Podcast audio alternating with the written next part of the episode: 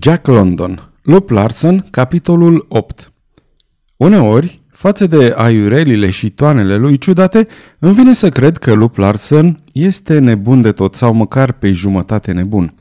Ceea ce e sigur este că e un individualist de cea mai desăvârșită specie.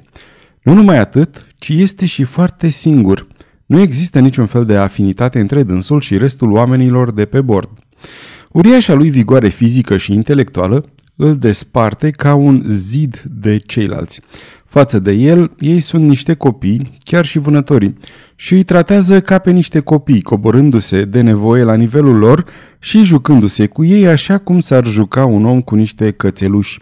Sau îi sondează cu mâna nemiloasă a celui ce practică vivisecția, ori becăind printre procesele lor mentale și cercetându-le sufletele, ca și când ar vrea să vadă din ce sunt făcute. L-am văzut de zeci de ori la masă, jignind pe câte unul dintre vânători și examinându-l în același timp cu priviri fixe și reci, în care se citea un anumit interes. L-am văzut analizându-le gesturile, reacțiile și meschinele lor mânii, cu o curiozitate aproape comică pentru mine, cel care mă țineam deoparte, priveam și înțelegeam. Cât despre propriile lui izbucniri de mânie, am credința că nu sunt reale, că uneori sunt simple experiențe, dar de obicei sunt urmările unei poze sau atitudini pe care găsește de cuvință să-și o ia față de semenii săi. Exceptând incidentul cu secundul mort, eu unul nu l-am văzut niciodată cu adevărat supărat, dar nici n-aș dori să-l văd cândva într-o reală furie când toată puterea din el intră în joc. Vorbind despre toane, am să vă istorisesc ce a pățit Thomas Mugridge în cabină și am să adaug unele completări la un incident de care am mai pomenit. Într-o zi, după masa de la amiază, când eu tocmai isprăvisem de rânduit prin careu, Lup Larsen și Thomas Mugridge coborâră scara tambunchiului.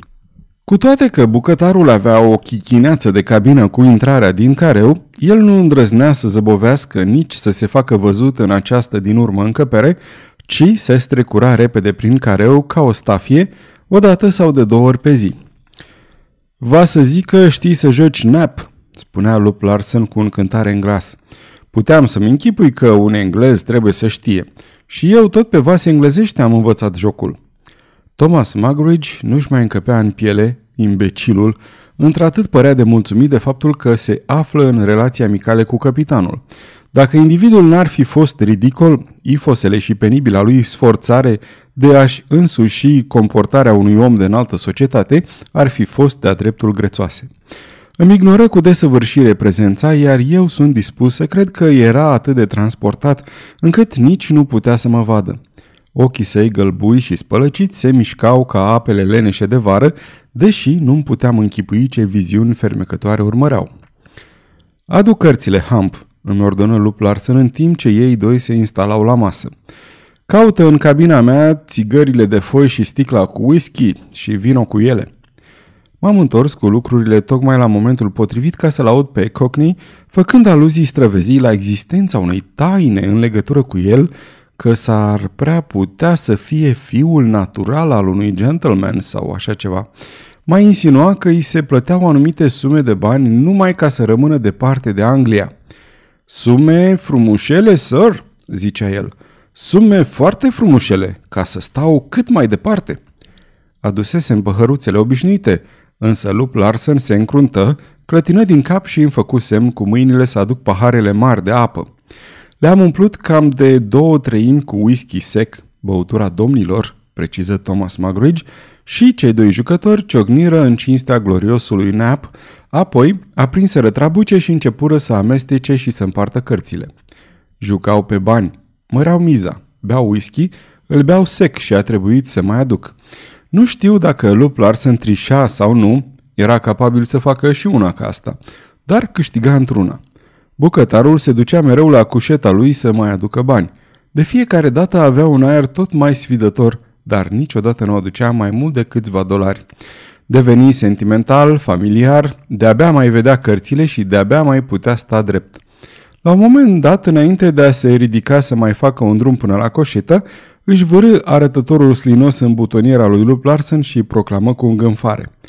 Am parale să știi că am parale și că sunt fiul unui gentleman.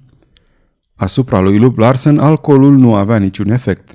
Deși bea pahar după pahar și își umplea paharul cel puțin tot atât cât și pe cel al partenerului, nu se schimba deloc. Nu părea nici măcar înveselit de maimuțărelile celuilalt. Aceasta este o înregistrare Cărțiaudio.eu.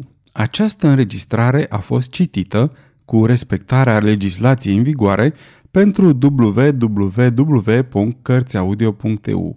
Toate înregistrările Cărțiaudio.eu reprezintă opere din domeniul public și anume au trecut 70 de ani de la moartea autorului.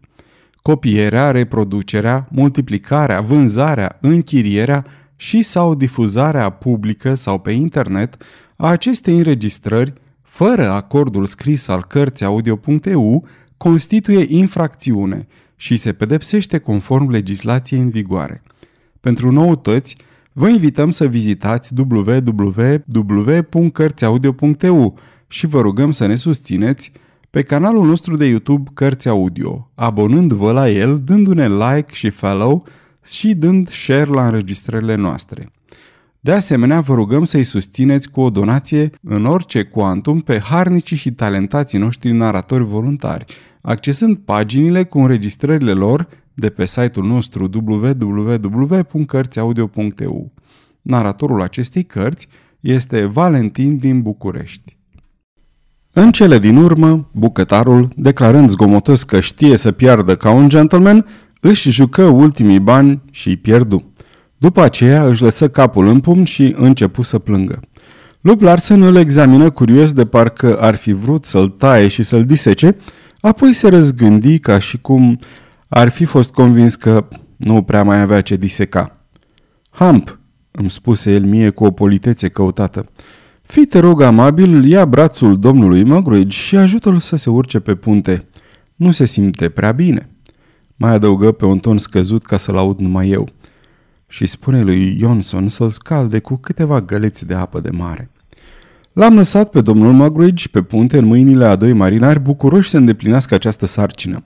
Domnul Mugridge bolborosea somnoros cum că el e fiul unui gentleman, dar pe când coboram scara tambunchiului ca să strâng masa, l-am auzit țipând în clipa în care l-a ajuns conținutul primei găleți de apă.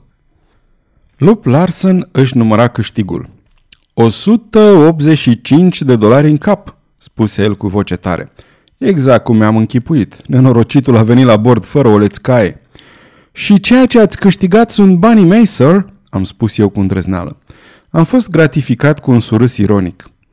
Hamp, la vremea mea am învățat și eu puțină gramatică și cred că ai încurcat timpurile. Au fost banii mei, trebuia să spui. Nu, sunt banii mei. Nu este o chestiune de gramatică, ci una de etică, am răspuns. A trecut poate un minut înainte să vorbească. Știi tu, Hamp, îmi spuse el domol și cu seriozitate, știi că acum este prima oară când aud cuvântul etică din gura unui om?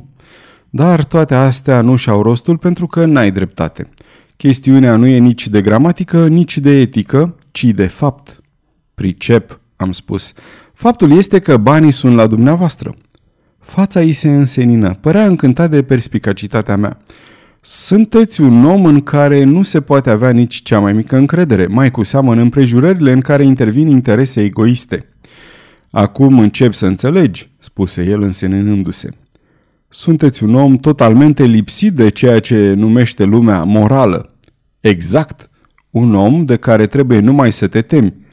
Perfect formulat, așa cum te temi de un șarpe, de un tigru sau de un rechin, acum mă cunoști și mă cunoști cum sunt cunoscut în deopște. Alții îmi spun lup. Sunteți un soi de monstru, am mai adăugat eu cu îndrăzneală, un caliban, un monstru care în momentele libere acționează în virtutea bunului plac și după toane. Caliban, personaj din piesa Furtuna de Shakespeare, un om cu apăcături bestiale. Fruntea ei se întunecă auzind această aluzie. Nu pricepea și mi-am dat seama imediat că nu cunoștea poemul. Ca să nu lungesc povestea, vă spun că am adus cartea din cabina lui și i-am citit Caliban cu voce tare – a fost încântat. Era un mod primitiv de a raționa și de a privi lucrurile pe care el îl înțelegea cât se poate de bine. mă întrerupea mereu, mereu cu critici și comentarii. După ce am terminat, mi-a cerut să-i o citesc a doua oară și apoi a treia oară. Timpul trecea, cina se apropia și masa nu era încă pusă. Am început să fiu îngrijorat și neliniștit și atunci când Thomas Mugridge, cu o figură bolnavă și mânioasă, s-a uitat prin crăpătura tambunchiului, m-am pregătit să mă duc la datorie. Dar capitanul îl strigă. Cookie, astă seară o să trebuiască să-i cam dai zor. Am treabă cu Hump și de data asta ai să te descurci cum poți fără el. Din acest moment s-a instituit încă o situație fără precedent. În seara aceea am cinat cu capitanul și cu vânătorii. Ne-a servit bucătarul și pe urmă tot el a spălat vasele. Un capriciu, o toană de caliban a lui Lup Larsen, de pe urma căreia presimțeam că voi avea necazuri. Între timp discutam, discutam într-una spre marea scârbă a vânătorilor care nu înțelegeau niciun cuvânt. Sfârșitul capitolului 8